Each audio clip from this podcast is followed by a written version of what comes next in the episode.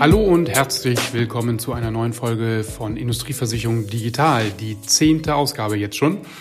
Heute auch mal mit einem anderen Setting und einer anderen Stimme zur Begrüßung. Daniel Rasch ist mein Name und heute werde ich Ansgar und Benjamin befragen und in ein Gespräch verwickeln. Ähm, dafür haben wir uns eine Frage herausgesucht, nämlich welche Rolle spielt zukünftig die IT bei Industrieversicherungsmaklern? Wir waren uns im Vorfeld einig, dass das eine sehr wichtige und zentrale Fragestellung ist äh, für eine erfolgreiche Digitalisierung in der Branche. Ähm, ich habe mit Ansgar und Benjamin äh, über ein Konferenztool gesprochen und äh, Benjamin direkt diese Frage gestellt. Warum ist dieser Aspekt so wichtig? Ja, ich glaube, im Endeffekt ist das Ganze, also im Endeffekt muss man sich ja überlegen, wie werden zukünftig, wie sieht zukünftig überhaupt die Arbeitswelt beim Versicherungsmakler und speziell auch beim Industrieversicherungsmakler aus. Und Momentan ist es halt so, dass wir sehr, sehr individuelle Konzepte vor allen Dingen für unsere Kunden äh, bauen und äh, auch mit den Versicherern verhandeln, was aber im Umkehrschluss natürlich zu sehr, sehr viel Individualität führt, was teilweise sehr gut ist und teilweise aber auch natürlich mittelmäßig gut, weil jeder quasi seinen eigenen Qualitätsstandard auch definieren kann. Und Deswegen wird natürlich darüber nachgedacht, wie man auch in einem hochgradig individuellen Geschäft immer stärker auch Prozesse einführen kann.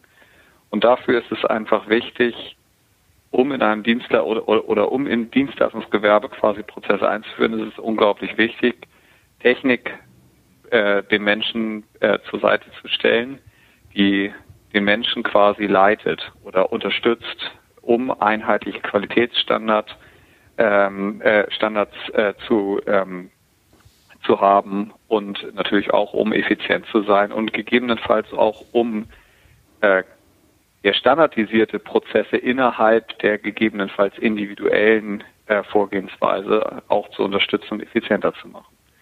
So, und da muss man sich halt einfach überlegen, wie genau geht das. Meiner Meinung nach ist das nur möglich mit Technik und eben nicht nur mit standardisierter Technik, sondern muss halt hochgradig flexible Technik sein. Zum einen und zum anderen muss aber auch der Mensch, der quasi die Technik bedient, immer mehr äh, auch Fähigkeiten besitzen, diese entwickeln zu können und auch prozessual denken zu können. Hm. Erstmal zum ersten Teil zurück. Die, die Rolle, nehme ich doch mal an, äh, ist die These, wird sich massiv äh, erhöhen, verstärken im Vergleich zu der IT-Rolle, wie sie jetzt ist. Ihr habt ja wahrscheinlich bei GGW auch eine IT. Und diese Rolle wird sich ändern, oder?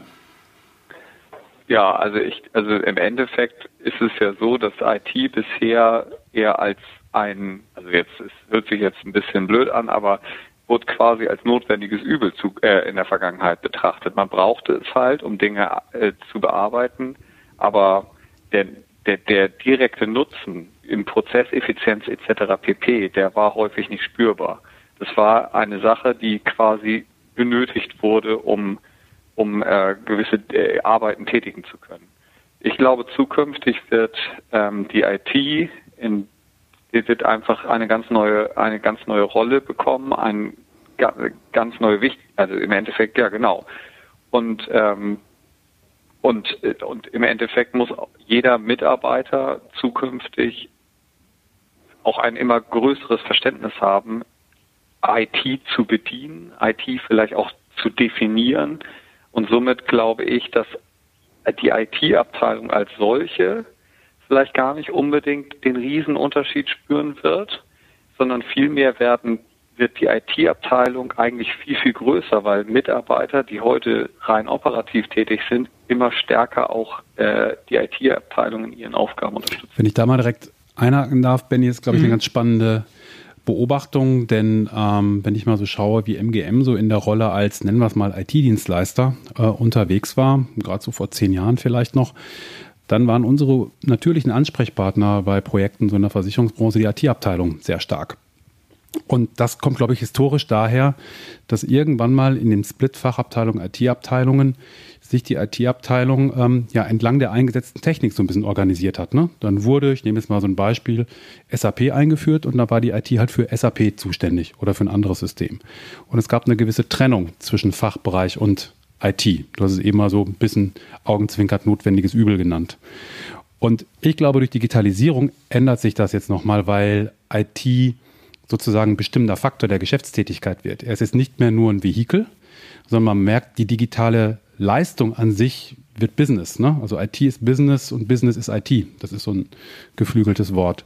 Und deshalb glaube ich, dass das Zusammenspiel von, nennen wir es mal klassisch Fachbereich und IT, die Kompetenz, das gut zu spielen, eine Schlüsselqualifikation sein wird in Zukunft. Ne? Dass man also die Chancen der Digitalisierung damit begreift, sowohl von der fachlichen Seite her und von der IT-Seite her. Auf der einen Seite die fachlich orientierten Kollegen, zum Beispiel in einem Maklerhaus, mehr zu unterstützen, dass sie direkt in digitale Prozesse eingreifen können, mitgestalten können, mitbauen können, vielleicht sogar mit neuen technischen Ansätzen und umgekehrt aber auch die IT-Leute ein bisschen aus ihrem Silo rauskommen, aus ihrem rein an der Technik orientierten, ich hatte ja eben das SAP-Beispiel, hinzu, ich arbeite mit dem Business, weil nur dann kann man eigentlich diese neuen Anforderungen im Markt, die da sind, an Geschwindigkeit, aber auch an neuen Geschäftsmodellen im Rahmen der Digitalisierung hinkriegen. Und das bedeutet, glaube ich, für beide Seiten klassisch den Kunden, so nenne ich jetzt mal zum Beispiel den Makler und den Dienstleister, zum Beispiel im MGM, auch schon eine neue Rollenverteilung. Man macht das wirklich zusammen, partnerschaftlich. Ne? Und das ist für mich das Neue seit den letzten fünf Jahren vielleicht, dass sich dieses Modell immer stärker so herauskristallisiert am Markt. Und die berühmten interdisziplinären Teams reichen da nicht aus? Also, dass jemand aus der Fachabteilung äh, mit extremem Versicherungswissen und ein ITler äh, zusammenarbeiten in einem Team? Also, also ich, also unsere Erfahrung ist, dass äh, dadurch in Teilen sehr starke Reibungsverluste entstehen. Und wir haben persönlich die Erfahrung gemacht, dass die Reibungsverluste deutlich verringert werden, wenn Personen miteinander sprechen, die von beidem Ahnung haben. Mhm. Also sicherlich kann das eine stärker ausgeprägt sein als das andere, aber in dem Moment, wo das eine so gut wie gar nicht da ist, dann wird es halt schwierig, weil wenn der ITler nur in IT denkt und gar nicht in den Prozessen oder, und, und in dem operativen Verständnis, dann kommt, dann ist es einfach komplett was anderes, als wie der vielleicht der Versicherungs, äh, Versicherungsexperte denkt. Und äh, das Wichtigste ist, glaube ich, da ein einheitliches Verständnis äh, aufzubauen und zu, zu sagen, okay, ich, sowohl die, ich verstehe sowohl die eine als auch die andere Welt. Vielleicht wollte ich nochmal unterstreichen, dafür braucht man das, das Verständnis. Ich glaube, dafür braucht man Kommunikation, also die Offenheit von, von den beiden Bereichen, wenn man sie nochmal in diesen klassischen Lagern sieht. Ich glaube auch, dass man sie wirklich auch operativ unterstützen muss, dass man also im Arbeiten, im Digitalisieren von Prozessen, von, von Geschäftsmodellen, ähm, sowohl eben den fachlich Denkenden, den Makler, den Underwriter und den IT-Mitarbeiter auch von den Werkzeugen her näher zueinander bringt, dass sie wirklich gemeinsam etwas arbeiten und eben nicht nur an einem Whiteboard was malen. Ne? Ähm, das entwickelt sich auch erst so langsam, diese Methodiken, äh, zusammen mit dem agilen Denken sicherlich, äh, aber auch technisch geprägt. Wie kann ich mit Tooling, äh, mit, mit bestimmten Arten von Dokumentation, mit Werkzeugen äh, auch hier die Grenzen ganz bewusst äh, versuchen nieder, niederzureißen, sozusagen. Wer muss denn davon von mehr lernen? Muss der ITler mehr vom Versicherungsexperten oder umgekehrt lernen? Oder kommt es darauf vielleicht gar nicht an? Die Antwort überlasse ich Benny. also ich glaube persönlich, dass beide von beiden lernen müssen. Also entscheidend ist, dass es hier sich, also es sich dabei nicht um ein Projekt handelt. Es handelt sich also um keine Sache, wo man sagt, damit fängt man an und dann gibt es ein hartes Ende, sondern es geht wirklich darum, Dinge permanent miteinander weiterzuentwickeln. Und ich glaube, das ist halt ganz, ganz wichtig, dass man eben versteht, dass, dass es nicht so ist wie vielleicht bisher, dass man sagt, okay, ich nehme mir jetzt eine Software und versuche die jetzt irgendwie in meinem Unternehmen zu implementieren. Sondern es geht darum, einen gemeinsamen Arbeits, äh, eine, einen, einen gemeinsamen Arbeitsraum zu definieren, der sowohl IT als auch Fach, ähm, Fachlichkeit beinhaltet. Und dieser muss sich ja dauerhaft, nämlich dauerhaft mit den individuellen Kundenbedürfnissen auch weiterentwickeln. Ja. Ich glaube, ich habe eine ähnlich salomonische Antwort wie Benny. Also beide müssen voneinander lernen. Ähm, und ich glaube, ein Schlüssel ist der Kunde. Also der Endkunde, nehmen wir mal hier den Versicherungsnehmer, das Unternehmen, das äh, durch eine Industrieversicherung versichert ist. Wenn sich sowohl ein fachlich, ein, ein Businesslösung denkender Mensch und ein IT-Mensch Gedanken machen, wie kann ich eine Lösung bauen, die für den Kunden nutzenstiftend ist, dann kommen wir auf einen sehr spannenden Pfad. Ne? Wenn jeder praktisch seine Sicht so ein bisschen überbrückt, der ITler, der vielleicht viel zu sehr schon in Corner Cases nennen wir das immer so extrem Randsituationen denkt, was passiert, wenn das und das und das und das ist und das ist vielleicht gar nicht in der Praxis so relevant. Und auf der anderen Seite der Businessmensch, ich nenne ihn jetzt nochmal so, der vielleicht gar nicht weiß, wie man was mit bestimmten Technologien oder innovativen Ansätzen machen kann. Ähm, wenn es gelingt, da immer wieder in der Diskussion den Kunden in den Mittelpunkt zu rücken und zu überlegen, wie können wir auch mithilfe von Technologie, aber auch mithilfe von innovativem fachlichem Denken das Ding voranbringen, dann werden wahrscheinlich beide sehr viel lernen ähm, durch Öffnung der Perspektive und idealerweise wirklich ja, das Unternehmen und äh, das Geschäft nach vorne bringen, was ja eigentlich unser aller Ziel ist und was beide vereint. Hm. Das hört sich aber so ein bisschen danach an, äh, als ob dann die Versicherungsexperten dieser Welt in zukünftig auch äh, User Interface Design Kenntnisse haben müssten. Die müssen wissen, was ein MVP ist. Vielleicht haben sie am besten Fall schon mal Scrum gehört. Kann man das in der Ausbildung von Versicherungsfachwirten integrieren oder ist das eher ähm, on the job ein Lernen, Benjamin? Ich glaube persönlich, dass vor allen Dingen die Software so einfach sein muss, dass sie wirklich jeder bedienen kann und vielleicht auch gegebenenfalls verändern kann. Also sicherlich wird das nicht jeder können, aber ich glaube, jeder kann definieren, was er braucht, beziehungsweise was sein Kunde braucht.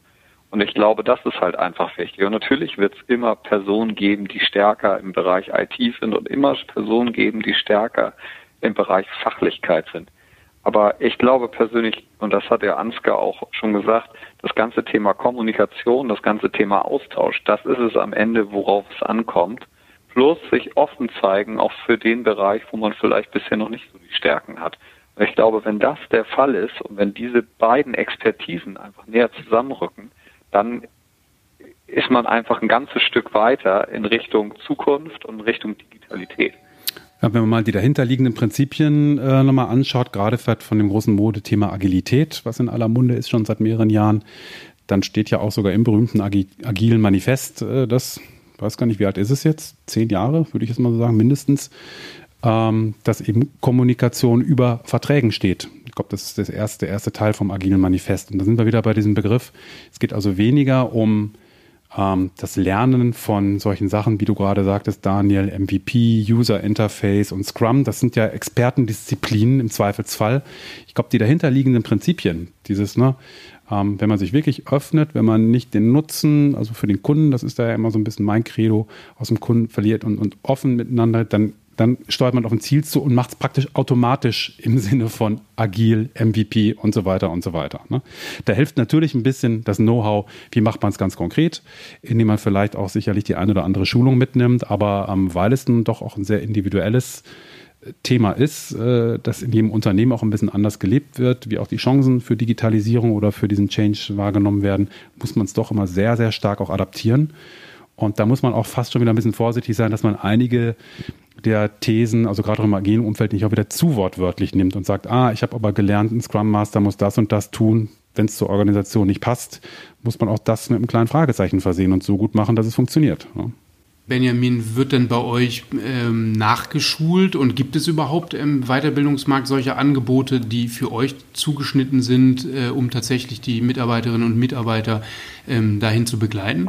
Also bisher zumindest die Maßnahmen, die ich kenne, die sind noch nicht in die Richtung. Also es gibt natürlich äh, Schulungsmaßnahmen in allen möglichen Disziplinen, aber äh, ich glaube persönlich, was wirklich wichtig ist, dass ähm, also, dass die die vor allen Dingen die fachlichen äh, Kollegen halt auch immer stärker in eine Prozessperspektive reinkommen ähm, äh, ich glaube persönlich, da muss man einfach eng auch mit einem Partner zusammenarbeiten, der genau in dem Bereich Fähigkeiten hat und die Mitarbeiter Schritt für Schritt dorthin entwickeln. Ähm, so und dann auch ein bisschen individuell gucken, wo hat wer seine Stärken äh, und je nach Ausprägung einfach gucken, okay, wo genau schulen wir und wo ist es vielleicht auch sinnvoll, einfach mal Themen vielleicht auszulassen. Ähm, Genau, aber äh, meiner Meinung nach gibt es in dem Bereich so explizit noch nichts, was man jetzt wirklich, also wo es wirklich, also richtige Schulungsprogramme in die Richtung gibt. Das heißt, kleinere Makler ähm, hätten da, haben da sogar noch größere Probleme, entsprechend auch ihre Mitarbeiterinnen und Mitarbeiter äh, aufzuschulen? Ich glaube, das Problem ist momentan nicht mal so sehr kleiner Makler, großer Makler, also beziehungsweise also dem Fall, also Schulung ist da gar nicht das Thema. Ich glaube, das Problem ist vielmehr überhaupt erstmal äh, eine Software zu finden, die so flexibel ist, dass sie auch entsprechend von äh, von Nicht-IT-Lern wirklich so bedient werden kann. Ähm, weil bisher die Standard-Software-Produkte, zumindest in unserer Branche, überhaupt nicht dafür gemacht sind. Ist sowas denn möglich, Ansgar? Eine Software, die von Nicht-IT-Lern trotzdem noch weiterentwickelt, ich sage jetzt mal programmiert werden kann? Ähm, das ist möglich, ähm, weil es ja Methoden gibt. Äh, Stichwort wäre da modellgetriebene Entwicklung, Low-Code äh, als Schlagworte. Ähm, also wo man probiert, ähm, auch ohne Kenntnisse einer Programmiersprache ähm, Teile der Applikationslogik, also wie funktioniert zum Beispiel mein digitales Versicherungsprodukt, wie wird mein Prozess, dort abbilden zu können. Also ich glaube, so, ein Sinnbild dafür ist, ähm, wenn ich in Excel was definieren kann, bin ich schon einen guten Schritt in Richtung Programmierung unterwegs. Excel ist als sehr hemdsärmeliges äh, Bild mal.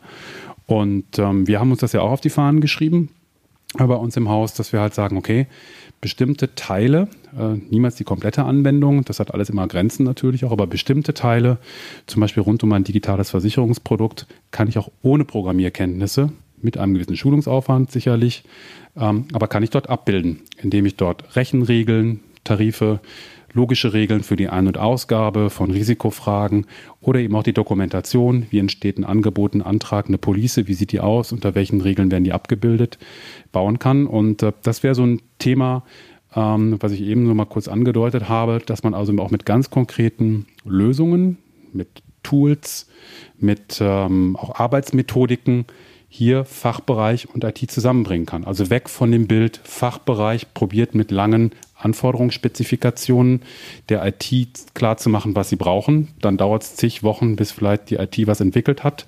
Dann geht es in Test und dann sagt der Fachbereich, habe ich mir aber ganz anders vorgestellt. Viel schneller hin zu Fachbereich hat etwas digital dokumentiert, nennen wir es mal so.